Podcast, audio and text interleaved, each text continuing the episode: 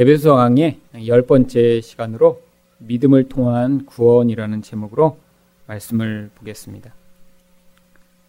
이 믿음이라고 하는 명사는 신기하게도 구약 성경에는 거의 나오지 않는 단어입니다. 반면 신학 성경에는 이 믿음이라고 하는 명사만 280번이나 나옵니다. 성경에서 가장 중요한 주제인 이 믿음이라는 단어가 어떻게 구약에는 나오지 않을까요? 구약에 이 믿음이라는 단어를 찾아보면 한글 성경에는 세 번이 나오는데 그 중에 한 번은 믿는다라고 하는 의미이기보다는 약간 다른 의미를 믿음이라고 번역한 것이고 이 신약의 믿음과 유사한 의미를 가진 그런 단어는 두 군데밖에 없습니다. 다니엘서 6장 23절을 보시면 왕이 심히 기뻐서 명하여 다니엘을 굴에서 올리라 하매 그들이 다니엘을 굴에서 올린즉 그의 몸이 조금도 상하지 아니하였으니 이는 그가 자기 하나님을 믿음이었더라. 여기서 사용된 이 믿음이라고 하는 표현이 신약에서 흔히 사용되는 믿음이라는 단어와 아주 유사한 것이겠죠. 또 하박국에도 이 믿음이라고 하는 단어가 나옵니다. 하박국 2장 4절입니다. 보라, 그의 마음은 교만하며 그 속에서 정직하지 못하나 의인은 그의 믿음으로 말미암아 살리라.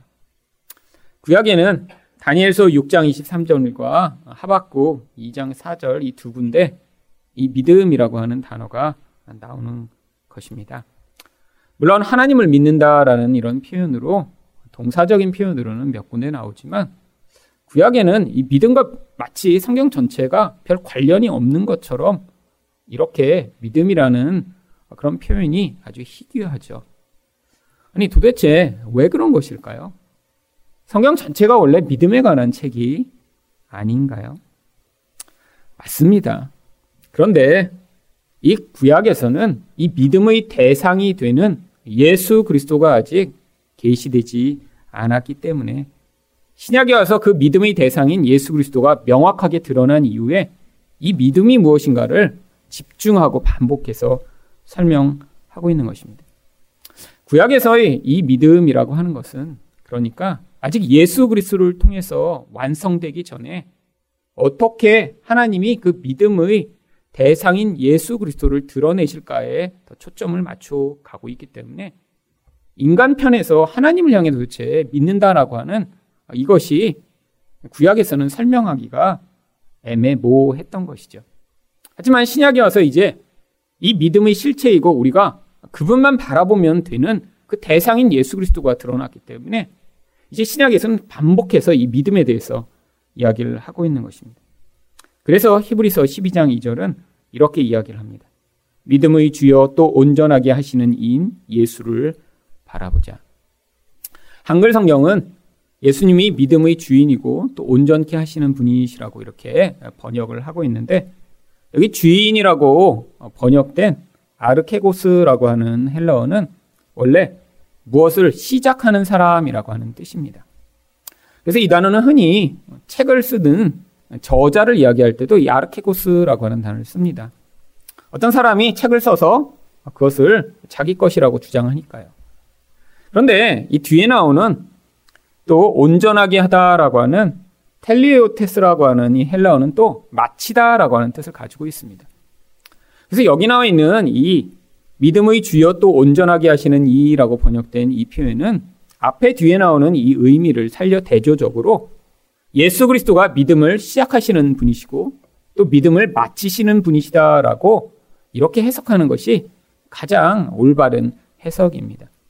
그래서 영어 성경들은 이 부분을 예수님이 믿음의 스타터이며 또한 믿음의 피니셔가 된다고 이렇게 번역하는 성경도 있습니다.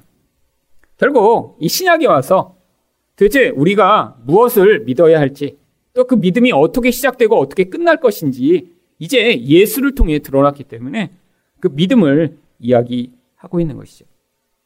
그런데 이 신약에서 이야기하는 이 믿음은 바로 구원의 가장 필수적인 조건입니다. 오늘 예배소 2장 8절에서도 그래서 은혜에 의하여 믿음으로 말미암아 구원을 한다라고 하고 있습니다. 그럼 왜 믿음으로 구원을 받게 되나요? 믿음은 은혜의 수납 도구이기 때문입니다. 8절 말씀을 보겠습니다. 너희는 그 은혜에 의하여 믿음으로 말미암아 구원을 받았으니 이 구원의 조건으로 은혜와 믿음이 마치 똑같은 것처럼 표현되는 것 같은데 이 두 가지의 조건이 사실 그 전치사에 의해 그 내용이 다르게 드러나고 있습니다. 은혜에 의하여라고 하는 것은 영어로 by grace. 그 은혜 자체가 구원을 이루는 그런 도구가 된다라고 하는 것이죠. 결국 은혜가 없으면 그 은혜에 의해서 구원받기 때문에 구원이 이루어지지 않는다라고 하는 것입니다. 그렇다면 또 믿음으로 말미암아라고 하는 것은 무엇일까요? 영어로는 through faith. 믿음을 통한다라는 것이죠. 이것은 은혜라고 하는 그 직접적인 구원을 미치는 그 대상이 아니라 마치 이 은혜를 우리에게 전달하는 도구가 되는 과정이라고 하는 것입니다. 그래서 이 믿음을 은혜의 수납도구 혹은 구원의 수납도구라고 하는 것입니다. 여기에 어, 물이 담겨 있습니다.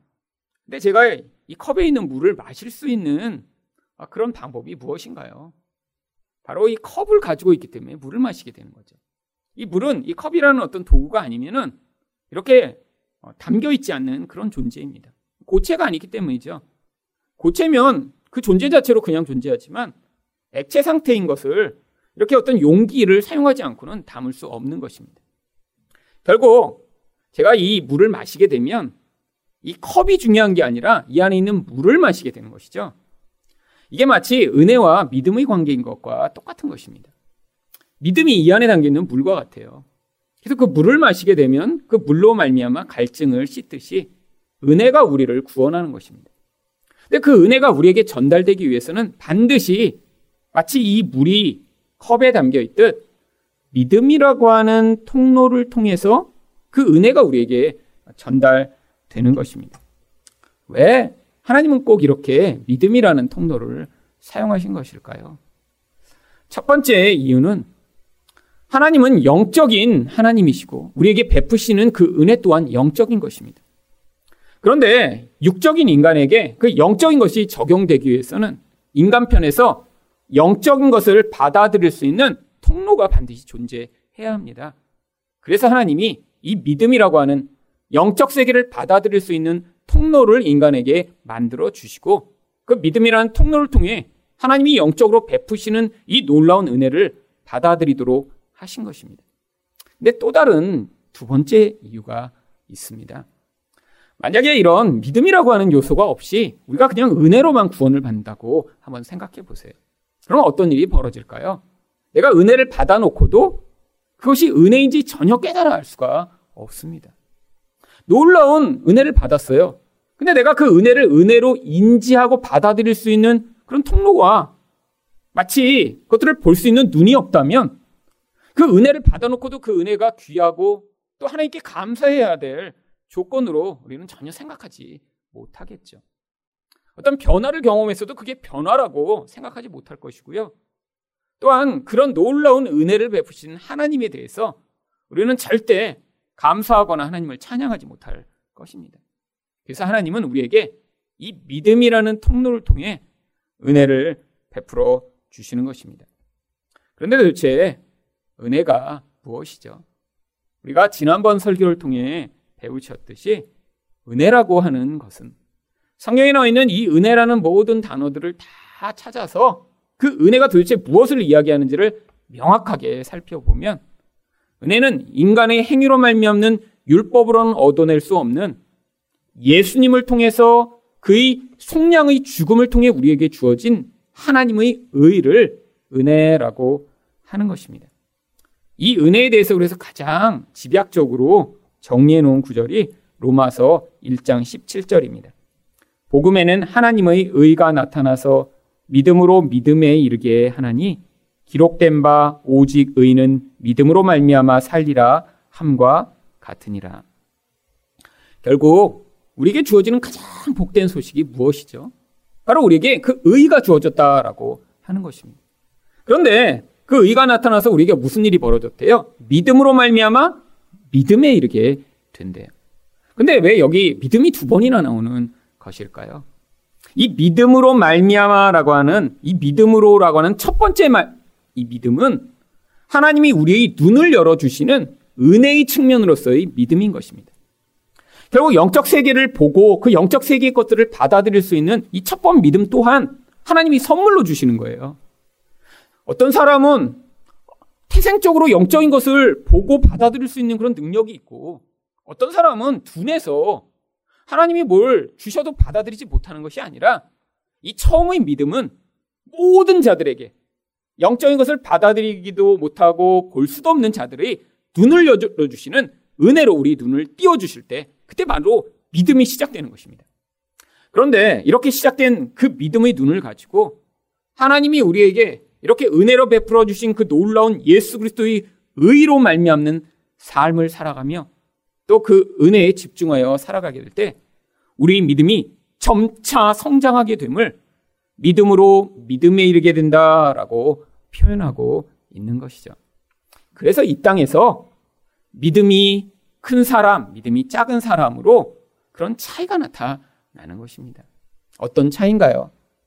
바로 이렇게 예수 그리스도로 말미암는 그 은혜 가운데 계속 머무는 사람은 자기의 힘으로가 아니라 예수로 말미암아 주어지는 그 놀라운 하나님의 은혜를 접할수록 자기 힘을 점차 내려놓고 예수에게 의존하여 그의 생명이 그의 인생 가운데 흘러와 행하시는 일들을 맛보고 또 그 통로가 되는 삶을 살아감으로 말미암아 아 하나님이란 이러신 분이시구나.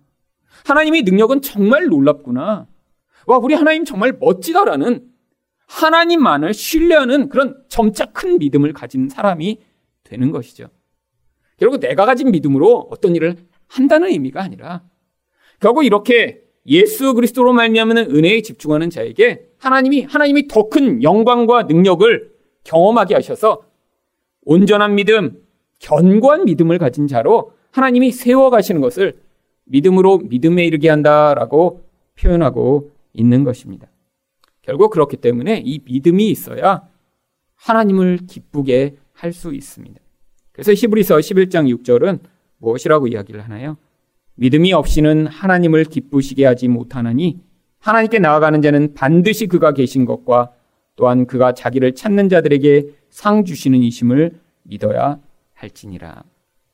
결국 우리 편에서 하나님이 이렇게 예수를 통해 우리를 구원하시며 우리에게 그 놀라운 은혜를 베풀고 계시다라는 사실을 우리가 받아들일 때 그때 하나님께 나아가 그 하나님을 기쁘게 함으로 하나님이 주시는 놀라운 상을 받을 수 있습니다. 근데 이 상이 도대체 무엇인가요?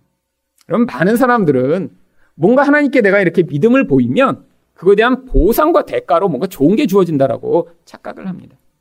그런데 제가 지금 처음부터 말씀드린 그 이야기 논리를 한번 따라와 보세요. 하나님이 은혜로 베푸셨고 하나님이 은혜로 우리 믿음의 눈을 열어 주셨습니다. 그것으로 말미암아 어떤 일이 벌어졌죠? 하나님이 행하시는 것을 우리 인생에서 경험하면서 우리가 점차 믿음이 더 커졌어요. 도대체 우리가 끼어들 자리가 어디에 있나요? 도대체 뭘 했나요? 그 과정에서. 아무것도 한 것이 없습니다. 그냥 하나님이 열어주신 그 믿음의 눈으로 하나님이 얼마나 놀라우시고 얼마나 크시고 얼마나 능력이 많으신가를 경험하며 점차 우리 믿음이 커졌더니 하나님이 상까지 주신대요. 그럼 도대체 이때 주시는 상은 우리가 한 것에 대한 어떤 보상으로 주어지는 상인가요? 아닙니다. 결국 하나님이 이 상으로 주시는 가장 놀라운 것이 우리를 통해 그 믿음의 결국을 맛보게 하시는 그 상으로 나타나는 것이죠. 여러분 그래서 이 상으로 주시는 게 바로 그 구원의 완성이며 또한 그 생명을 풍성하게 경험하는 것이며 또한 하나님이 그 사람을 통해서 하나님이 행하셔서 나타낸 그 열매로 말미암아 하나님이 또 다른 사람 또 다른 사람들에게 행하신 그 놀라운 생명의 결과를 함께 맛보게 되는 것입니다. 그래서 바울 사도가 자기가 편지를 보내고 있는 성도들, 자기가 또 이렇게 애를 써서 가르친 성도들 향해 너희가 나의 상급이다라고 이야기를 하는 것입니다. 평생토록 바울은 가난하게 살았고 핍박당했고 떠돌아다녔으며 심지어는 결혼도 못하고 나중에는 병에 걸렸고 힘들었고 고통스러웠지만 하나님이 주신 어떤 상급이 있었던 것인가요?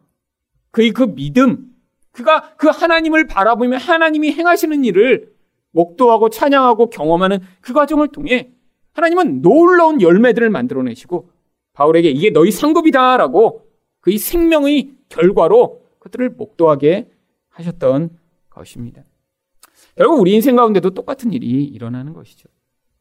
여러분, 인간이 참 포기하기 어려운 것 중에 하나가 내가 열심히 무엇인가를 잘 하면 그게 어떤 좋은 결과를 남길 뿐 아니라 또한 내 주변에 있는 사람들에게 좋은 영향력을 남기고 그리고 궁극적으로는 조금 힘들고 부족하고 모자란 사람들이 변화되고 좋은 사람으로 바뀔 것이라고 착각하는 것입니다. 여러분, 근데 이게 착각이에요. 여러분, 자기 자녀도 사실 노력하고 애쓴다고 좋은 자녀로 변하는 것도 아니고요. 그리고 아무리 가까운 사람에게 내가 정성을 많이 쏟는다고 해서 그 대상이 내가 쏟은 정성의 반응에 멋지고 훌륭하고 아름다운 사람으로 바뀌는 것은 아닙니다.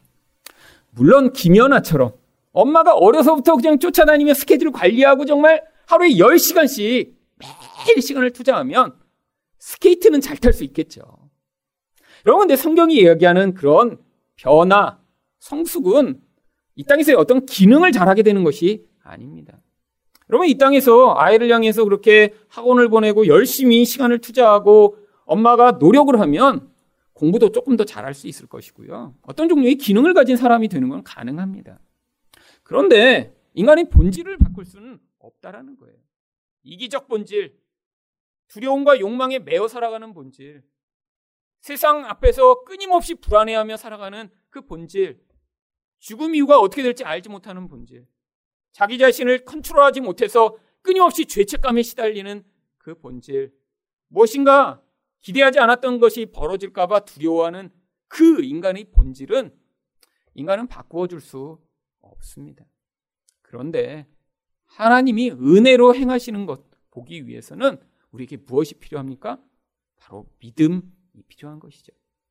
여러분 근데 인간은 태생적으로 이 믿음을 우리가 갖고 있지 못하기 때문에 하나님이 꼭 우리가 노력도 해보고 애도 써보고 그런데 그 자리에서 아 하나님 아니군요. 내가 이렇게 열심히 애도 써보고 노력도 해봤는데 이것이 만들어낸 결과가 이렇게 선하고 아름다운 결과가 아닙니다라는 그런 고백을 하는 자리에서 바로 그 자리에서 예수를 믿게 하셔서 그때 그렇게 예수 그리스도로 말미암아 행해진 결과가 이 인간의 어설픈 차원의 노력과 결과가 아니라 하나님이 행하시는 놀랍고 능력이 많은 것임을 깨닫게 하시는 그 놀라운 은혜를 그때 경험케 하시는 것입니다. 그래야 무슨 일이 가능한가요? 하나님을 찬양할 수 있습니다. 여러분, 우리가 애를 써서 누군가를 바꾸려고 노력했다고 생각해 보세요. 그래서 매일 잔소리를 하고 매일 막 뭐라고 하고 매일 싸웠어요. 그래갖고 우리 주변에 있는 사람이 조금 변화하는 것 같아요. 그러면, 와, 하나님 찬양합니다. 정말 하나님이 하셨군요. 이런 생각을 하게 될까요? 아닙니다. 야, 그래도 내가 15년간 싸웠더니 이제 양말은 세탁기에 넣네. 어, 이 정도 되는 거죠, 이 정도. 여러분, 근데 진짜 변한 것일까요? 여러분 변화를 하면 항상 어느 때나 아무도 보지 않을 때도 그렇게 살아야 되는데 아마 15년 동안 그렇게 싸워서 양말 세탁기에 넣는 사람도 아마 일주일만 아내가 옆에 없으면 다시 양말 이렇게 집어 던지고 자기 마음대로 살걸요. 아내가 너무 괴롭히니까 괴롭고 지겨워서 잠깐 그렇게 행동을 바꾼 것에 불과한 거죠. 여러분 이런 겉의 모습도 바꾸기 어려운데 인간의 본질을 어떻게 바꾸겠습니까? 그래서 우리에게 믿음이 필요한 거예요. 여러분 근데 이 믿음이 그래서 인간적 포기, 자기 노력의 내려놓는 자리에서 이 믿음이 발휘되는 것입니다. 바로 이게 율법이에요. 율법이 무엇이죠? 내가 행한 무엇으로 얻어내고자 하는 결과를 인간은 다 행하고자 하는데 바로 그게 율법이라는 거예요. 사람을 바꾸고 변화시키는데도 그래서 율법이 아니라 바로 이 은혜의 원리에 따라 되는 것이기 때문에 우리에게 그때 요구되는 것이 바로 믿음인 것입니다. 근데 믿음이 있으면 어떤 일이 일어나나요? 로마서 4장 20절과 21절을 보겠습니다. 믿음이 없어 하나님의 약속을 의심하지 않고 믿음으로 견고하여져서 하나님께 영광을 돌리며 약속하신 것을 또한 능히 이루실 줄을 확신하였으니. 하나님이 뭘 약속하셨나요? 바로 이 믿음의 결국인 구원의 완성을 약속하신 것입니다. 믿음을 가진 자에게 하나님이 뭘 약속하셨죠? 바로 의를 주시겠다고 약속하셨어요. 근데 의라는 게 단순히 자격이 아니라 하나님이 그 자격을 우리에게 주시는 중요한 이유가 있습니다. 그런 의롭다라는 자격을 가져야 이제 하나님과 관계를 맺을 수 있는 사람이 되는 거예요. 하나님과 관계를 맺어야 그때 그 결과로 무엇이 나타납니까? 영향을 받습니다. 어떤 영향이요? 하늘 생명의 영향력이요. 그래서 결국 이렇게 믿음을 가진 자는 바로 그 약속을 신뢰해야 합니다. 자기 자신에 대해서뿐 아니라 다른 사람에 대해서도 마찬가지요. 여러분, 사람은 두려움이 많기 때문에 이 믿음에 끊임없이 이 두려움이 방해를 놓습니다. 자기 자신에 대해서는 이제 어느 정도 된 것 같은 사람일수록 주변 사람들을 보면 끊임없이 두, 그 두려움이 우리 믿음을 갉아먹죠. 여러분, 구원받지 못한 자라면 물론 마음에 이런 거룩한 두려움을 가져야죠. 하나님, 그 영혼을 살려달라고요. 아니, 구원받지 못했는데 자기 남편이나 자기 자식이 아니, 예수도 알지 못하고 구원받지 못했는데 아니, 뭐 되겠지 뭐 언젠가. 이거는 믿음을 가진 게 아니라 자포자기한 거죠. 자포자기. 그럼 많습니다, 이런 사람. 교회 좀 데리고 가려고 여러 번 노력했는데 안 되니까 그냥 자포자기 해버린 거야. 그래, 너는 니대로 살아라, 그냥. 근데 이 자포자기에는 또 무엇이 포함되나요? 사랑 없음이 포함된 거죠. 여러분 너무너무 사랑하는데 그렇게 자포자기 할 수 있나요? 사랑하면 포기 못 합니다. 근데 어느 정도 살아봤어요. 노력도 좀 해봤어요. 근데 아, 불편하고 힘든 거예요. 아니, 그러니까 포기해버린 거죠. 여러분, 하지만 상대방이 그런 온전한 믿음의 수준, 하나님의 의의 수준에 이르지 못했다라고 생각할 때 우리에게 진짜 필요한 게 바로 믿음입니다. 왜요? 여러분, 바로 이 믿음을 통해 하나님이 행하시는 것들을 찬양할 그런 이유가 우리에게 있기 때문이죠. 여러분, 조급해하지 말고 그래서 여기 나와 있는 대로 하나님이 능히 이루실 것을 확신하며 하나님을 찬양하고 신뢰하고 살아가는 태도가 중요합니다. 이 믿음을 갖지 못하면 어떤 상황이 벌어지나요? 특히 우리 주변에 있는 사람들이 그런 믿음의 여정을 겪지 못할 때 우리 또한 너무너무 흔들리고 고통하는 상황이 벌어지게 돼요. 결과로 보면 그 과정을 통해 결국 그의 인생이 하나님의 은혜를 경험하게 되기도 하고요. 그걸 통해 결국 성장하기도 하고요. 그걸 통해 죄를 벗어나기도 하는데 우리는 그 신뢰를 하지 못하기 때문에 두려워하고 같이 걱정하고 같이 힘들어하다가 그 과정 가운데 같이 고통하게 되는 결과를 얻게 되는 것이죠. 여러분, 우리 믿음이 그래서 어떤 역할을 하나요? 눈에 보이는 현실 가운데 누군가 고통을 당하고 힘들어하고 하는 그 아주 좁은 시각에서 사람을 바라보지 아니하고 더 커다랗고 영적인 시각에서 바라보면 알미암아 우리가 하나님이 행하시는 일에 같이 동참할 수 있는 자가 되도록 만들어 주는 것입니다. 그래서 이 모든 구원 가운데 믿음이 중요합니다. 그래서 로마서 3장 22절은 이 믿음을 이렇게 정리합니다. 곧 예수 그리스도를 믿음으로 말미암아 모든 믿는 자에게 미치는 하나님의 의인이 차별이 없느니라. 바로 인간이 노력해서 되지 아니하는 이 온전한 의의 자리로 믿음이 그 의를 얻게 만들고 그것으로 말미암아 결국 하나님의 생명을 누리는 자리에 서게 만드는 것이 이 믿음이라고 하는 것이죠. 그래서 갈라디아서 2장 16절에서도 이 믿음, 의, 율법, 예수와 같은 이 모든 믿음의 요소들을 이 구절에 집어넣어 이렇게 다시 설명하고 있습니다. 사람이 의롭게 되는 것은 율법의 행위로 말미암음이 아니요 오직 예수 그리스도를 믿음으로 말미암는 줄을 알므로 우리도 그리스도 예수를 믿나니 이는 우리가 율법의 행위로서가 아니고 그리스도를 믿음으로써 의롭다함을 얻으려 함이라. 율법의 행위로서는 의롭다함을 얻을 육체가 없느니라. 결국 이 인생이라는 것은 특별히 성도의 인생이라고 하는 것은 내가 노력하고 애쓰고 만들어내는 결과로 내 자신과 다른 사람에 대한 확고한 그런 태도를 가지고 사는 것이 아니라 결국 하나님이 우리와 우리 주변 사람들의 인생, 교회를 통해 행하실 일들을 신뢰함으로 말미암아. 그래서 그 구원을 완성하셔서 하나님이 통치를 온전케 하실 것들을 기대하고 바라는 것인 것입니다. 그런데 이런 영적인 믿음이 우리 안에 나타나게 되면 반드시 어떠한 변화를 가져오게 되어 있습니다. 많은 사람들이 어떠한 영적인 반응을 했다고 해서 그것이 다 믿음은 아닙니다. 그 현저한 예가 바로 요한복음 2장 23절부터 25절에 나옵니다. 6월절에 예수께서 예루살렘에 계시니 많은 사람이 그의 행하는 표적을 보고 그 이름을 믿었으나 아니 여기에도 믿음이 등장합니다. 예수님이 행하신 기적을 보고 사람들이 예수를 믿었대요.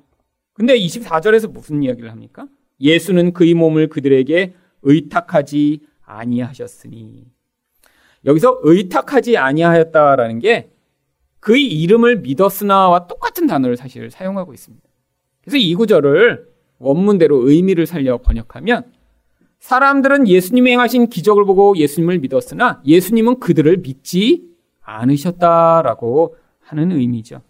이는 친히 모든 사람을 아시며 또 사람에 대하여 누구의 증언도 받으실 필요가 없었으니 이는 그가 친히 사람의 속에 있는 것을 아셨음이니라. 여러분 그러면 도대체 여기 나와 있는 이 사람들이 믿은 믿음은 무엇인가요?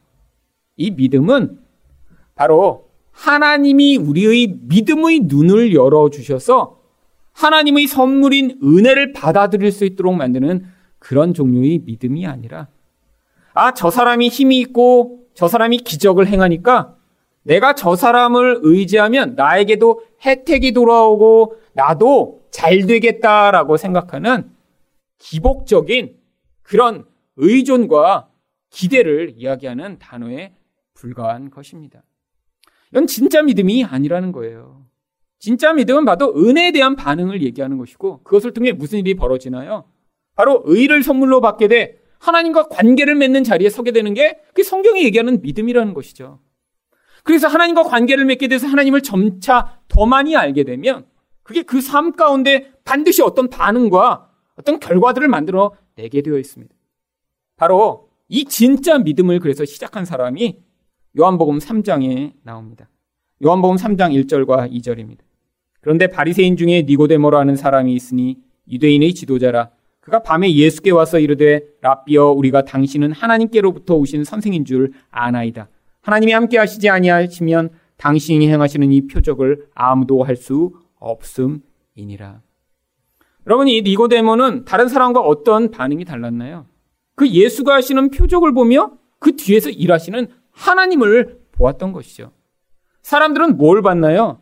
아, 저게 나에게도 이익이 될까 아닐까라는 이기적이고 기복적인 마음으로 예수를 믿었지만 이 니고데모는 아, 저 사람을 통해 행하시는 저 하나님이라면 그러면 저 사람이 진짜겠다라고 하는 바로 하나님이 주신 믿음의 걸음을 이제 시작하게 되었던 것입니다.